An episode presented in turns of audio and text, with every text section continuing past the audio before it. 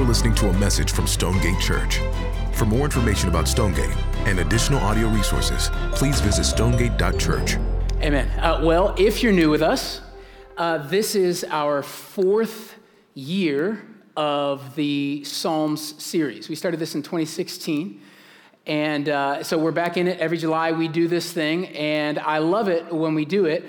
Uh, we, my estimation, we, we do about five of these a year. There's 150 Psalms. So if I calculate right, we're going to be wrapped up in about 2050. So, you know, hold tight. Uh, we're going to get there together. Uh, and uh, today we're in Psalm 113. So if you have a Bible uh, here or if you have a Bible at home, get it out, uh, turn it on, get it on your lap. You might have a notebook with you to, to take any notes uh, as well. And as we jump in, I just want to give some rules of engagement for dealing with the Psalms. The Psalms are a different kind of animal. Uh, in a lot of ways, uh, they are they're, they're different kind of literature. You know, it's not like um, so many other parts and moments of Scripture. Uh, you know, it's, it's not um, historical narrative like when you're reading uh, Joshua or uh, Second Kings. It feels different than that. It's not just a story unfolding. And, and it's not uh, like what Paul does in the epistles, where it's very argumentative and, and presenting a, a postulate and, and, and giving reasonings uh, for it. You're not following a line of logic so much. This is, these are psalms. So these are songs, which means this is art, right? And, and because it's art, the structure of how it's made, of how it's written, uh, matters and speaks uh, in some ways just as much as what's actually written, the content of it. So uh, think about it like this think about um, music or, or, or a song.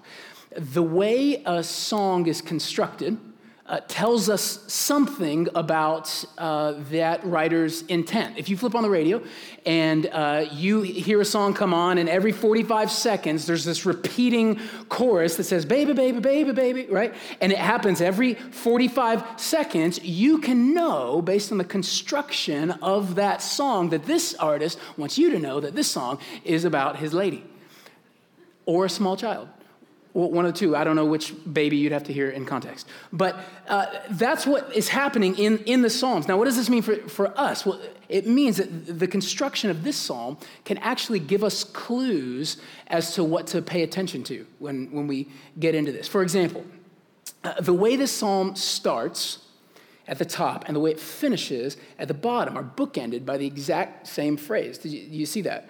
Uh, the phrase is a very familiar one to us. It's hallelujah, or in the English, it is praise the Lord. That's how it starts, and that's how it closes. It's bookended by that. Look at verse one praise the Lord.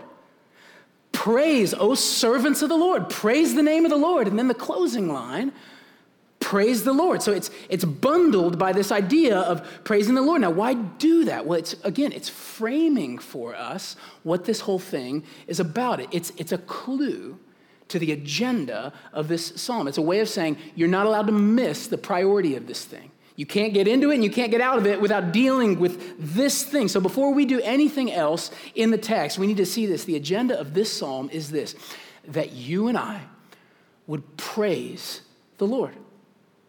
It's, we just need to own that that's what it's about. And, and uh, just so you know, it's not a suggestion. This is, this is an imperative command. Hallelujah is you do something. This, and, and it's, not, it's not a suggestion. It's not like if you get around to it on a Tuesday, you might think about praising the Lord. The command is you praise the Lord. Now, I'm belaboring this uh, because, as obvious as it sounds, I mean, we're studying worship songs. Of course, the punchline is praise God. Uh, I'm belaboring this though because, as obvious as that is, it's so easy to miss this in practice. Is this not? Like, um, theologically conservative, evangelical Christians, like the folks here, uh, uh, the, the people of our church, we, we, we're really good at thinking and we can think some really deep and wonderful thoughts about God. And let me just commend that that's right. Lean into that. We need to think deeply about the things of God. But thinking is not an end in itself. Thinking should lead us to praising according to Scripture. It should lead us to praising. When I was dating Kelly back in the day, when we sat across from each other at the table, I, I didn't give her a book report of her attributes. Like the, the hues of both of your retinas, I've noticed, are actually a composite of three colors notified here on the color wheel that I brought with me. And by the way, did you know color wheel in the Hebrew is mashimech? Right? If that's not what I did, that would be weird, and she wouldn't be married to me right now. What did I do? I said, I love your eyes. I love your eyes, and I've been thinking about them all week, and here I am. I get to stare into them. I'm so happy to be with you. That's how you get a wife, by the way. Boys, pay attention. But that, that's the appropriate thing that thinking should do. It should move you to praising. So thinking is great, but it shouldn't terminate there. And so let me just say again the point of this psalm, and for that matter, the point of the Bible, and for that matter, the point of your whole life is the praising of the Lord God, that the words of your mouth would brag on him, and the affections of your heart would bend toward him, and the deeds of your life would point to him. We're about the praising of God. It's what everything is about. Colossians 1 tells us that all things were made through him and for him. You're made for him. 1 Corinthians 10:31 says whether you eat or drink or whatever you do, do it all for the glory of God. Uh, in the 1600s, a group of Protestants got together and they wrote the, the Westminster Shorter Catechism and they put it like this. You've probably heard this before. What is the chief end of man? The chief end of man is to enjoy God and glorify Him forever. When, when, you're, when you're thinking about why am I here, what's the point of it all? The point is to praise God. I remember I was at lunch, 14 years old, in high school, sitting across from Molly Rothwell, and she asks me a question out of the blue. She's like, Hey, uh, Jimmy, what do you think the meaning of life is? Which is like super deep for a 14 year old. But I didn't know at the time she was a Christian. She was baiting me. I didn't see it coming. And so I gave her some like Jean Paul Sartre, really artsy answer, like, oh, I think it's different for all of us. You got to chase your dreams. And she was like, no, no, stop. You're, you're an idiot. No, the, the point of existence is for you to glorify God. It's like a light bulb. So, so next time you're, you're alone and, and, looking in the mirror and you're just like, what, what is the point of all this? What is the point of my life? What's the point of anything? You can be confident to say back to yourself, the point of my life is to praise God. Isn't that great to just settle that? That's why I'm here, to praise God. So we're not here today to just nerd out on some factoids about an ancient text. That's that we're going to do some of that, right? We're going to think deeply. I hope we think deeply in these next minutes, but if if what we're doing right now just leaves you going, huh, fun facts, right? You've missed it. You've missed the point. We're here to praise God. And and not just like until the stream ends on your laptop right? Uh, or, or, like I finish preaching here. But for like forever and ever and ever. Look at verse 2 and 3. Blessed be the name of the Lord from this time forth and forevermore. That's quite a long time. From the rising of the sun till its setting, the name of the Lord is to be praised. Eternal praise coming to God forever. That's the agenda of your life. Do you see that? That is what this psalm is about. It's about praising God. Now, if the outside of the psalm frames for us the what, what we're to do, the inside of the psalm is going to give us why we're to do it. That's how it's constructed. Now, now how, how do I know that? Because of the design of this psalm. So, Psalm 113 breaks up evenly into these two stanzas, a top and a bottom. And each one is framed by that, that phrase, uh, uh, praise the Lord, hallelujah on the top, hallelujah on the bottom. And these two stanzas, as they come together, the place where they meet is in verse five. And it's, it's, it's actually a, cr- a creative technique to bring the attention of the reader or the singer to one of the most important parts of a given text. It's, imagine, it's like neon arrows pointing to the center of this psalm. And right in the center of this psalm, right in verse five, gives us our why. Now, what does it say? It says this For who is like the Lord. Who is like the Lord? which is a rhetorical way of saying there's no one like God.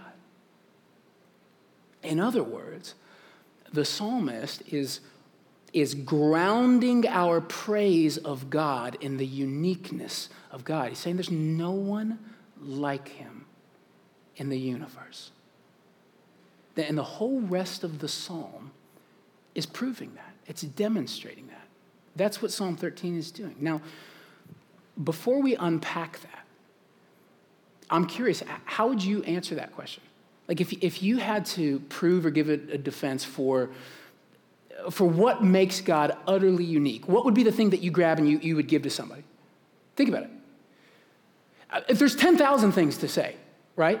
And all of them would, would likely be true because he's, he's God. He's unique in every way. You could talk about God as creator, right? You, do you know anyone who created something out of nothing? You don't know anybody like that. So it makes him utterly unique. Or you could talk about him as Trinity. I don't know many people that are one being in three persons. I, I can't think of many, right? He's, he's, he's unique in that respect. Or you could talk about his holiness or his righteousness. He's utterly unlike anybody. But the Bible seems to lean into one answer that, in many ways, rises to the top of the heap. And that is that in God, majesty and meekness mingle. I'm going to say that again because if, if you're writing something down, if you want to hold on to like one thing today, uh, hold on to this that in God, majesty and meekness mingle. They mingle. Jonathan Edwards calls this the admirable conjunction of diverse excellencies. Isn't that great? It's, it's when t- two things that typically don't hang out together hang out together. And when they, when they do, when they come together, it's praiseworthy, right? Uh, uh like we praise folks uh, who excel in paradoxical fields. It's Shaq. Yes, Shaquille O'Neal. So th- just go with me here. Shaq, one of the greatest basketball players in NBA history. And the breathtaking protagonist of 1996's smash box office hit Kazaam in the same person? That doesn't go together normally. What can't you do, Shaq? That, that's a bad example because uh, because that movie was terrible, but the idea is there, right? D- diversity of, of, paradoxical qualities coming together in one person makes somebody praiseworthy. That's what they do. Paradoxes get praised, and in God, great heights pair with great lows, majesty and meekness mingle. Now let's demonstrate that. Let's look at the text together. Look at, uh, with me at verse 4 says this The Lord is high above the heavens. Now, if you want to talk about someone's importance, you might use a metaphor uh, of their physical position. You might do that. We do this all the time in our language. She's at the top of her field, right? He towers above his peers. This is how we talk. But you're, you're saying location language, but you're talking about importance, right? It's a way to emphasize their importance. And that's what this means. Not that God's like way up there, but that he's exalted over the nations. Do you see that? And so, so it's not so much that he's north of us, it's that he's Lord of us. That's what he's saying. And this is important uh, to understand. This is something to treasure about God. God is not a regional God. God is not the God of the Jews or the God of the Western world. Every nation that has ever been or ever will be has been under the hegemony and leadership of God Himself. Think about every ruler that's ever every ruler that's alive today with all of their autonomy and greatness, they are subordinates to the leadership of God. Just think about them. Trump, Trudeau, Xi Jinping, and, and, and uh, Prince Harry. I mean, there's all these people, right? They are all subordinates to God. They're little parochial lackeys for God. In fact, the, the, the, Bible will even say they don't even have the decisive autonomy to rule according to Scripture. Uh, Proverbs 21 1, the king's heart is like a stream of water in the hands of the Lord. He turns it wherever he wills. You think you're, you're driving this bus? God says you're not driving the bus.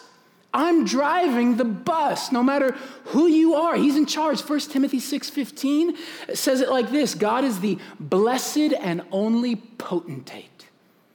That's the, that's the King James version. I love that word, potentate. You know what it means? It means he's potent. He's, he's the only powerful one. He's the only sovereign. He's the ruler of all nations, but not just all nations. He ups the ante, right? He moves from nations to the universe. He says he rules the universe. Verse 4 and his glory is above the heavens. So it's not just national authority, it's not just international authority, it's cosmological authority that God has. Let me, let me, uh, let me give you some perspective. Um, Psalm 147 4 says this he, God, determines the number of the stars. He gives to all of them their names. Now, let's just think stars for a little bit. I did some research, and, and scientists generally agree that on average, there are roughly, give or take, about 100 billion stars per galaxy. Now, based on what we know of like how many galaxies there are that we've been able to pick up through Hubble and other telescopes, that means that the number of stars in the known universe, the known universe, is 1 billion trillion stars. That sounds like a number my kids make up when they're just trying to be ridiculous, right? 1 billion trillion stars. And the text says God has a name for each of them. Isn't that amazing? He names all of them. So you get the picture. God is big and lofty and exalted. He's over nation states and he's over the world and he's over the cosmos and he's more important than you. That's the point. He's a big deal. You're not.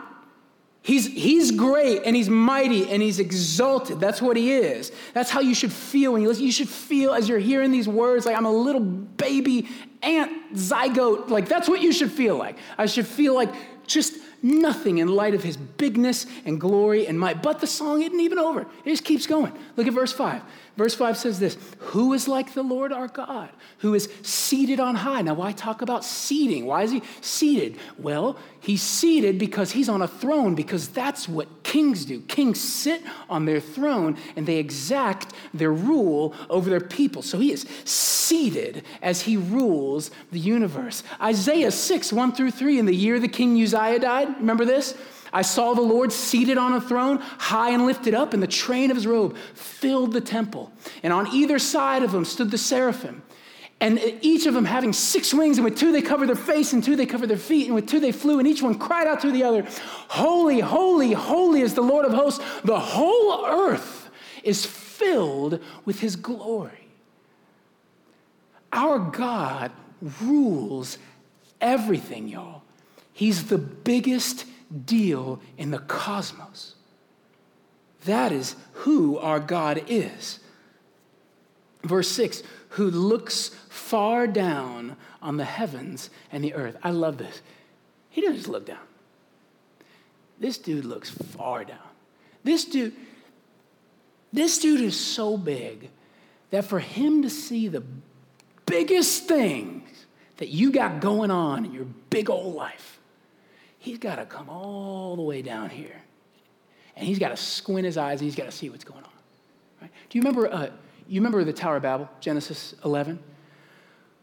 So a group, it's Earth, and they're together. And they're going, hey, you know what we ought to do? We ought to build a tower, and we ought to build it, I don't know, to heaven and they, they decide we're going to build a tower that would communicate something about our greatness, that we could make a name for ourselves. And so they build this epic tower and it goes all the way up to heaven and it's so amazing. And do you remember what it says God does in light of that? Do you remember what verse 5 says? Here's what it says And the Lord came down to see the city and the tower which the children of men had built. What do you got going on down there, guys? Look at you. Look at you. Hey, this is God. This is what God's doing in Genesis 11 5. Come here, buddy. Puts him in his pocket. He's just a, li- there's nothing. He's massive. He has to come down to see the biggest thing humanity has ever done. Do you feel it? That's what you should feel when you read this. He is epic and lofty and large. The God of the Bible is the most important, awesome, terrible, powerful, awful, majestic being in the universe. And you could stop there.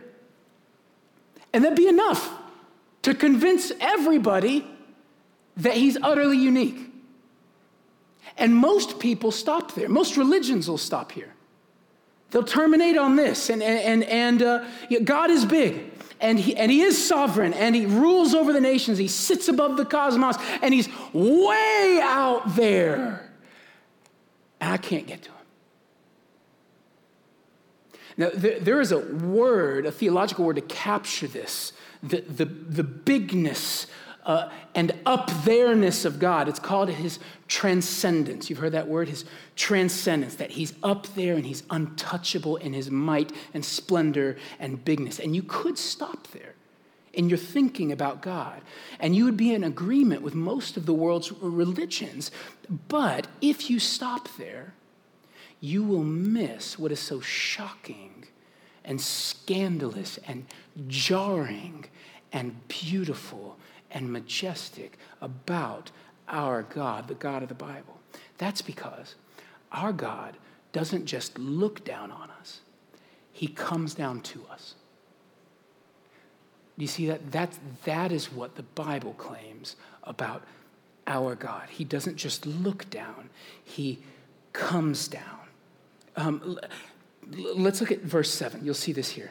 He raises the poor from the dust and lifts the needy from the ash heap to make them sit with princes, with the princes of his people. He gives the barren woman a home, making her the joyous mother of children. Now, I don't know how that hits you when you read this, but if you were a, an ancient Near Eastern person reading this, you wouldn't even have categories for what that means. The, gods of the, that culture and time all demanded service and contribution from their subjects. You existed in that era to appease the gods.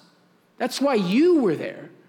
So that was the relational dynamic between the gods and people. And yet, here is a God who claims to be the greatest of all gods, to be the God.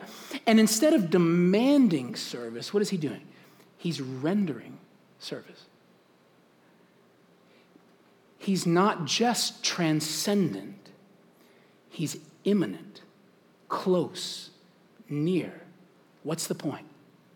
The gods of this world are looking for people to serve them. The God of the Bible is looking for people to serve. Second Chronicles 16:9 says it really succinctly. The eyes of the Lord move to and fro throughout the earth. Why? So he could find subjects who would, who would take care of him and meet all his needs? No, he moves to and fro throughout the earth that he may strongly support those whose hearts are completely his. That's what God is up to in the scripture. He is looking to help the helpless. Now, that would be beautiful if anyone acted that way. That's an amazing attribute for a person to have. But the wonder of this, you see this, right? The wonder of this is that it's set against the backdrop of God's majesty. So his humility and meekness shines all the brighter. Like, uh, let me give you an example. Say uh, you're driving in a car and uh, it's raining outside and you get a flat tire. You pull over and uh, you start changing the tire outside. It's raining, it's muddy, you're getting covered, and you turn around and you look, and uh, a Toyota Corolla is, is rolling up on you. And some guy gets out of the car and he comes over to you, and, and uh, you know, he gets down on his knees and starts working with the lug nuts too, and he gets that tire changed for you, and, and you're off and running. Now, what do you feel in that moment? Well, no doubt you'd feel incredibly grateful. I mean, that guy totally helped me out. That's amazing. But now change the scenario. Same thing. It's raining, you get a flat, you're outside fixing it. And you look back, and this time it's, it's not a Toyota Corolla, it is a caravan of black armored Escalades coming this way. And they park. And the guy who gets out of the back of that entourage is not some dude, it's Prince Charles, Prince of Wales, the, the Duke of Cornwall himself. And he gets out and he says, Hey, I, I'm in the States on my way to a gala, but I saw you and I just feel so much compassion and I, I, I want to help you out. And he takes off his coat and he calls off his guards and he gets on his knees and he says, Hey, don't, don't, don't be here. Wait in the Escalade. It's warm. There's some tea in there. Go, go rest. And he gets those lug nuts and starts working with them, takes the tire off, changes it out. Now, my question is does that feel any different than the first guy? Of course it does. Why? the first man, what he did was beautiful. What the second man did was scandalous. Why? Because in this world, power doesn't kneel, but our God kneels for a living. That's what's so shocking about the story of God in the Bible. And here's the truth you could search the whole world for a God like this, but you will not find it. Right? I actually think this is one of the, the best proofs for Christianity. Is, is this. You, you could go to any one of the major religions, take Islam for, for example, and, and you will find there a transcendent God. You'll find a God who's big and epic and sovereign and doing things, but he will not be immanent. He, will not mix with the rabble of this earth and get his knees dirty in the mud. He won't be doing that thing. Or you could leave that and you could go to the more liberal wing of things, right? And, and, and over there, you could find a God. If you find a God, you'll find a God on this side of the fence uh, that is incredibly immanent, close, near sweet as pie God. Yeah, the God you want to bring home to mama God, right? You, you can find that God in this camp. He will be immanent, but he will not be transcendent.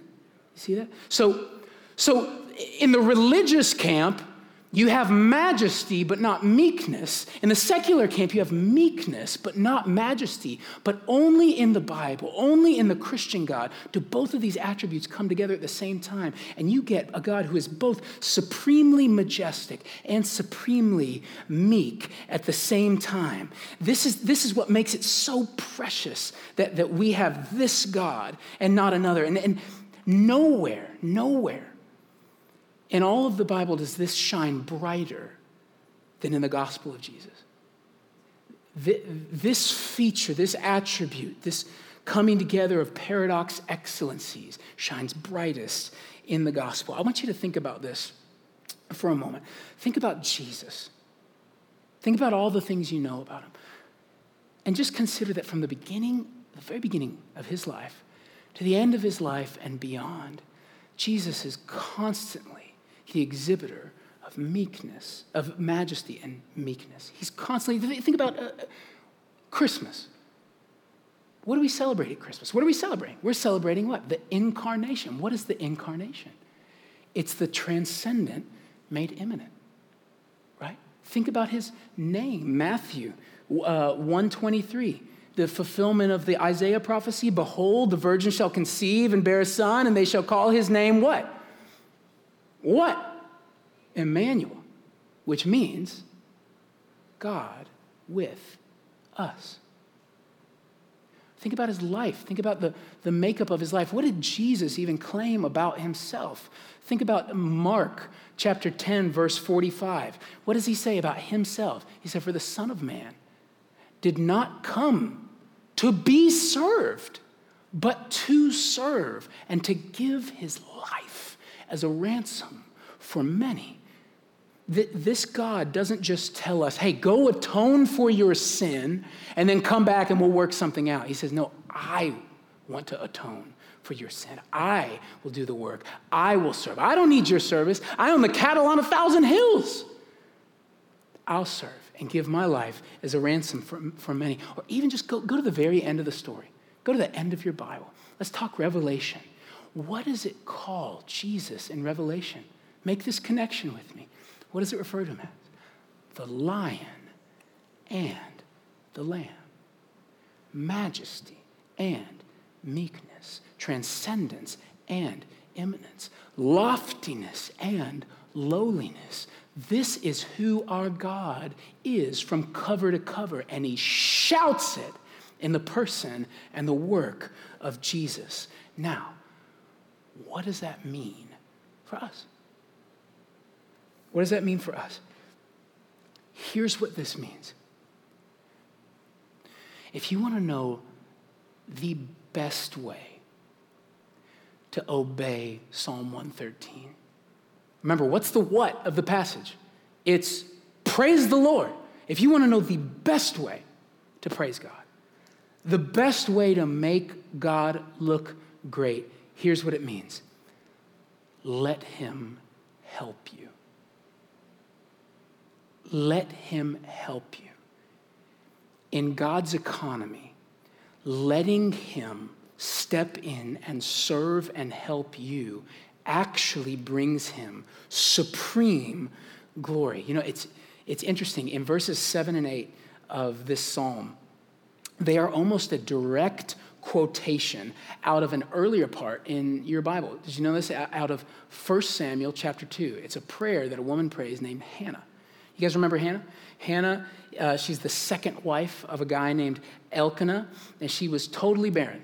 Right, unable to have children, and she was mocked daily by the first wife. And so here, you just get the picture. You've got this woman who's, who's living in shame, uh, she's living in a culture that says if you can't conceive, uh, that you must be cursed, right? And, and she's entirely powerless to do anything about her situation. She can't fix it whatsoever. And so what does she do? She cries out to God to grant her a child.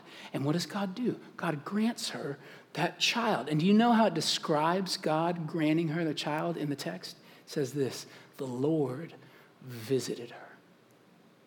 He came down he visited her. Our God doesn't just look down, He comes down and He helps the helpless. That is precious. Now, some of you probably know what it feels like to be like Hannah. Right? Uh, maybe for you it's, it's something physical. Uh, maybe uh, it's an ailment that you haven't been able to, to overcome. Maybe it's a, a disease or, or, a weakness. Maybe it's something like financial crisis that you can't seem to surmount or, or get around. Or maybe it's actually like what she was dealing with. Maybe it's barrenness. And like you, I, I know there's many families in this church who, who wanted children and they haven't been able to have them. We, we know what this feels like. And me and Kelly, we, we had three miscarriages on our way to having our firstborn. So, we, so I, I know this, this feeling of, of man, there's nothing it feels like we can do. Like, how, how do we fix this? Can I just invite you? And I know many of us in this church are already leaning into this, but I just, I need to say, because I think it's one of the points of the text, the best way to praise God is not to try solving all your problems yourself, but just coming to Him needy, just crying out to Him. I know this isn't brain surgery, it's like Christianity 101, but if it is, why are we so bad at it? Cry out to God. God, you do something. And, and look, I'm not saying that He promises in Scripture that every one of those prayer requests gets answered in the way that we want. I mean, Scripture is really clear. He can, He might, uh, He might not. But what I do know is His posture toward us is one of service and compassion. And I definitely want to bet on that over not that. So ask complete with Him. Maybe you're like Hannah in a different way. Maybe for you it's not like a physical thing. Maybe for you it's a spiritual thing. Maybe it's a spiritual barrenness that for your whole life you just feel like you're working and working to please God and you just haven't been able to do it, to achieve it, to get there. And when you think about God, you think there is the, uh, that transcendent God is up there and he's big and he's lofty and, and he hates my sin. I can't, sh- I can't shake this stuff off of me. Can I just invite you? What, what this passage is inviting you to do is to do the very same thing, realizing that, that you're going to fail and that you can't be good enough. And the good news of the gospel is that the majestic God has come down to be good enough for you. That's what he's come to do, to come and be good enough for you. So, the best praise, if this is you, that you could bring to God is not to bring all your good works to him, but to let him bring all his good works to you. The Son of Man came not to be served, but to serve and give his life as a ransom for many. This is the way our God gets glory in his economy. We cry out to him, and though he is high and lifted up, he comes down to grant us pardon. It makes him look great.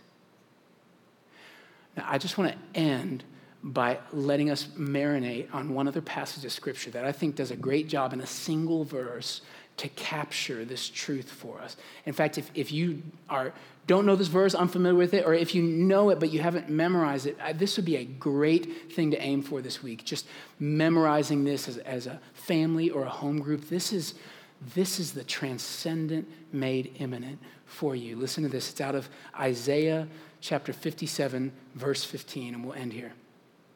I'm just going to read it over us. For thus says the one who is high and lifted up, who inhabits eternity, whose name is holy. I dwell in the high and holy place, and also,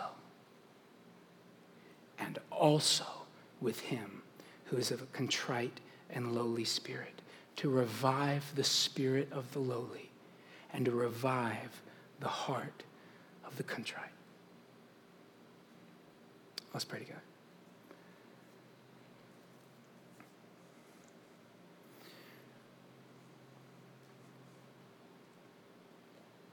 God, God, who's like you? Who of the, the gods has ever been both transcendent and immanent? you, you prove your own existence and uniqueness by bringing together impossible things. And we glorify you for that, and we praise you for that. Praise the Lord, oh, his servants. Praise the name of the Lord. We praise you, Lord, because in you is this collection of diverse excellencies that make us stare awestruck. And God, we, we pray that you would give us hearts that aren't dull or seared, but, but hearts that are tender to this truth and, and wouldn't just glance over it on our way to other distractions, but we would ruminate on it and marinate on it and savor it and treasure you for it and boast in you for it and praise you for it. You're worthy, God. You're worthy precisely because of this. You're, you are to be glorified precisely because you laid down your glory for the sake of rebels and came and got mud on you and blood on you. You rescued. And so we give you thanks, we give you glory in, in our feeble and meek attempts to do so, and we pray that you would make us more like you, and that you would help us to enjoy who you are in fresh ways. And God, may we be people for whom it said, they praised the Lord. They boasted in the Lord. They made much of the Lord. We love you. In Jesus' name, amen.